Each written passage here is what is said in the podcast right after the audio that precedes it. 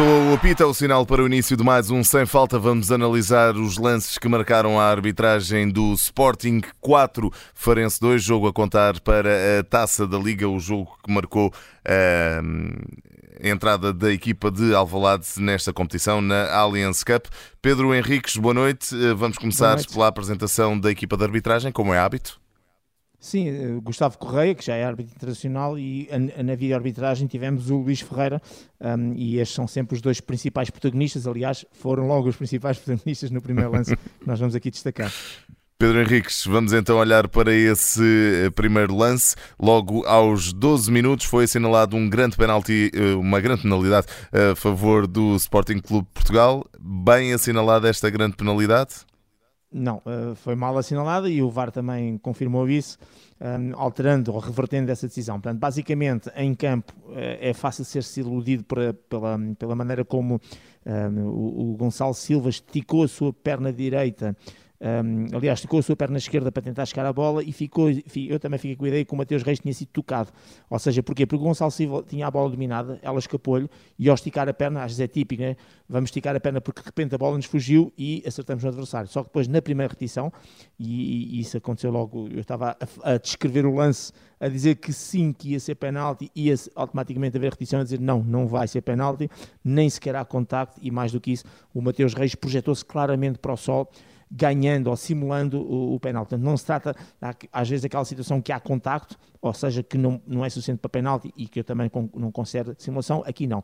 Aqui é o um exemplo muito assertivo e típico de um jogador que não só não sofre contacto, como se projeta tentando cavar, ganhar, como quer dizer, no fundo, simular, que é a palavra certa, o pontapé de penalti. E por isso o VAR viu isso, chamou o árbitro, o árbitro, ao ir ao monitor, primeiro retirou o, o pontapé de penalti e, acima de tudo, ao ver que houve mesmo uma clara simulação, porque depois o protocolo também assim obriga, se há uma ação disciplinar, mesmo sendo amarelo, mostrou o respectivo cartão amarelo. Portanto, tudo certo, e quando digo tudo certo, depois da intervenção do VAR, é claro.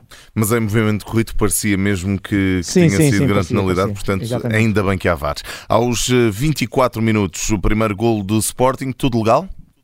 Sim, era a questão do, no momento do passo do trincão para o Guilherme, se ele estava ou não em fora de jogo. Uh, havia essa dúvida, até o, o, João Castro falou na altura que estava com dúvidas, e, e, mas fiquei logo com a sensação que o Fernando Delgado estava a colocar o, o, o em jogo e depois mais à frente, ah, não só foi confirmado que sim, que estava, como depois mais à frente a cidade de futebol injetou o sinal a dizer que uh, esse, essa legalidade foi dada por 8 centímetros, o que mostra realmente foi mesmo à pele, foi mesmo à cama. De qualquer maneira, mas o teu olho de lince não, não, não enganou. Uh, sabes, sabes que, que uh, porque, porque, aqui a questão é que o, o neste caso, só, só, para as pessoas também perceberem, se estivesse junto, o Fernando Delgado junto ao, ao ao Guilherme, podia ser às vezes mais difícil, só que ele estava mais na zona central e fiquei com essa sensação de que ele estaria adiantado, ou seja, talvez pelo distanciamento até ser maior, fiquei com a sensação que ele estava ali com uma perna ou algo do género uh, adiantado ou a pôr em jogo. De qualquer maneira, eh, o mais importante é a decisão uh, final ser correta. Isto é, primeiro o árbitro esteve bem e depois o vídeo árbitro confirmou que esteve bem. Serve esta ocasião também para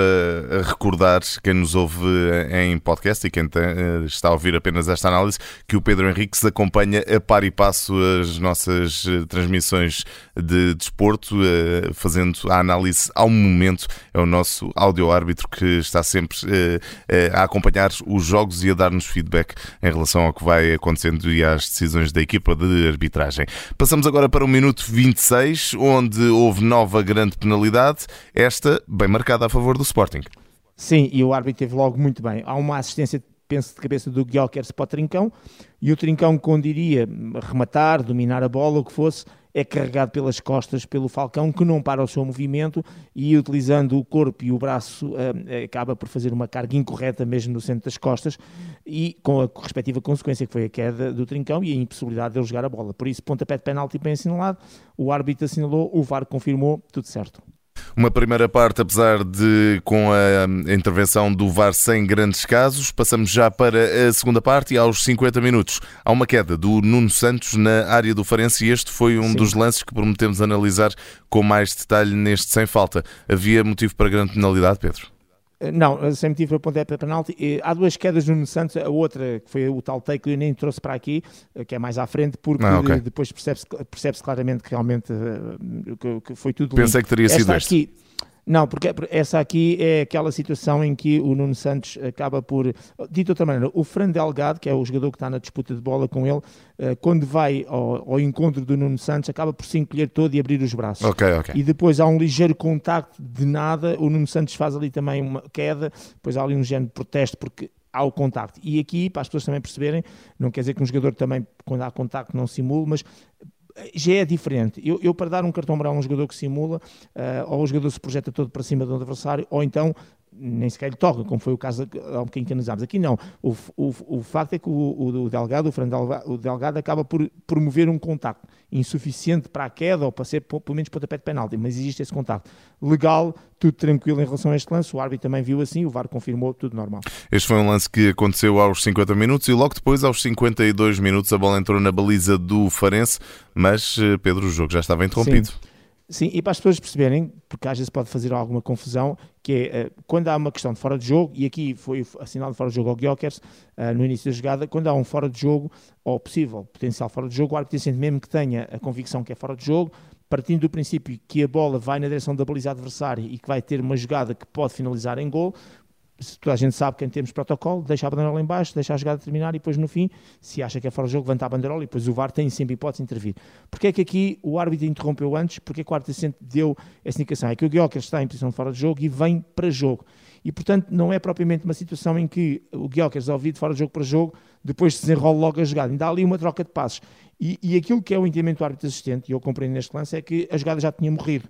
E, portanto, daí que o árbitro assistente uh, ainda por cima convite que o fora de jogo era, era correto, levantou a banderola e o árbitro interrompeu. É claro que quando o árbitro interrompe, isto é, enquanto há este pensamento de levantar a banderola e o árbitro puxar o ver, sente, ouvir, porque eles dizem verbalmente, e, e, ver a banderola no mar e puxar o apito para, para apitar, entretanto a bola vai ao, ao lado esquerdo, há um cruzamento, a equipa de frente já tinha desistido da jogada e, portanto, a bola acaba por entrar na baliza. Mas, de qualquer maneira, para as pessoas perceberem porque é que, neste caso, e do meu ponto de vista correto, digamos que a jogada não foi até ao fim. Porque a bola, o Guelkers, quando domina a bola, ainda vem para trás, ou seja, ele está a sair fora de jogo para jogo, ainda vem dominar a bola e, digamos que a bola, a dado momento, parece ficar morta uh, em, zona, em zona neutra. E daí que eu concordo com esta decisão. Mais importante do que isto tudo é que houve mesmo fora de jogo e, portanto, tudo o que viesse para a frente uh, era, era ilegal, era incorreto.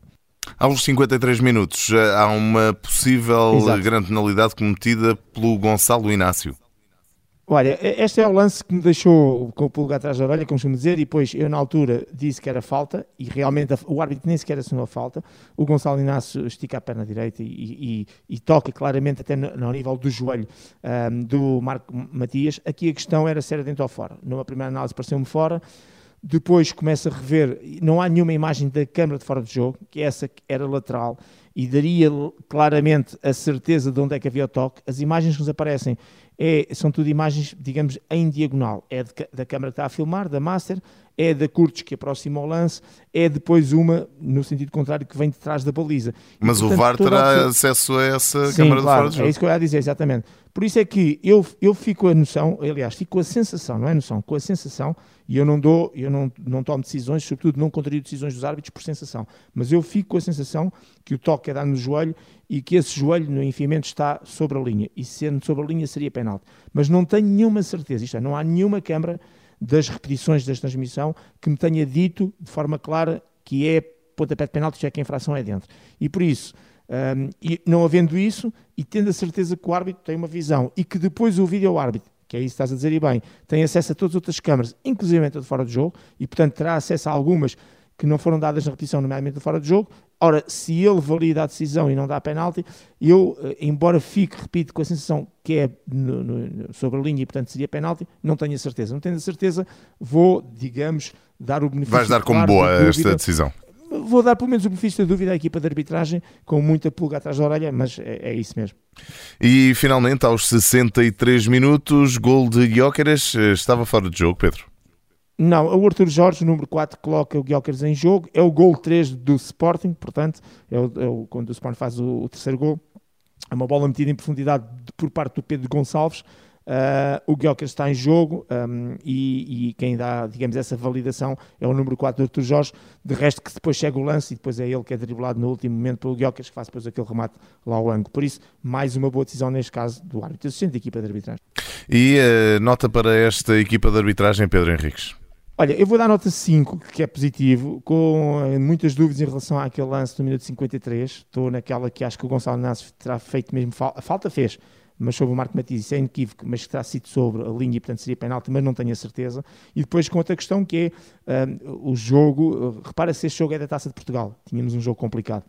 Isto é, da não havia da Taça de Portugal. Exatamente. E começámos logo com o minuto 12 com um erro muito grosseiro, porque é assim, percebendo que, da ilusão do árbitro no campo, isto é um erro grosseiro, a gente de repente olha para, para as repetições e vê que ninguém toca no jogador, quer dizer, e dar um penalti, quando há contacto é uma coisa, dar um penalti sem haver qualquer tipo de contacto, torna-se um erro mais duro, mais grave, mais grosseiro. E teríamos, mesmo que o Sporting ganhasse por 5 ou por 6, era o primeiro e, portanto, iria dar de certeza confusão. E é por isso que eu, espero sempre mais de um árbitro que é internacional, embora esteja no seu segundo ano internacional. Espero mais, obviamente, de um árbitro que é internacional, pelo menos num lance destes, ter a capacidade de analisar sem auxílio do vídeo-árbitro. Por isso é que vou dar positiva, porque na realidade não há, na globalidade de um erro que eu possa confirmar como erro o que houve ao minuto 12 foi revertido e bem, e aquele de que falámos do Gonçalo Inácio, eu não tenho a certeza, e é por isso que falta aqui qualquer coisa para dar notas mais altas, mas também seria injusto dar negativa, nota 5. E também aqui de destacar, Pedro Henrique, não falámos acerca disso, mas uh, ao longo de, de, todo o jogo apenas houve um cartão amarelo, foi mostrado logo, logo aos, aos 12 minutos a é Matheus Reis. É o tal lance, exatamente. exatamente. Um, um único cartão amarelo apenas, isto também mostra eh, a forma como o jogo foi correndo. Nota 5 para a equipa de arbitragem liderada pelo árbitro Gustavo Correia e pelo uh, VAR uh, Luís Ferreira. Está feito, revisto e assinado mais um Sem Falta, como sempre com o Pedro Henriques. Pedro, até amanhã. Obrigado, até amanhã, obrigado.